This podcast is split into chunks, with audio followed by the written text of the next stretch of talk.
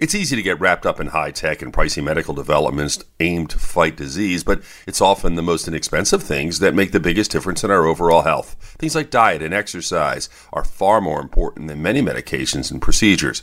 Recently, a report that examined the attachment theory was released. The results sent a clear message. Teens who have been raised in a family with parental support and consistent communication develop greater interpersonal skills as well as empathy. It is the empathy that may be the most important personality trait because it not only helps a young adult assimilate into society, but builds lasting interpersonal relationships. These individuals tend to pass these characteristics onward to the next generation as well. With your health, I'm Dr. Brian McDonough on 1010 Wins.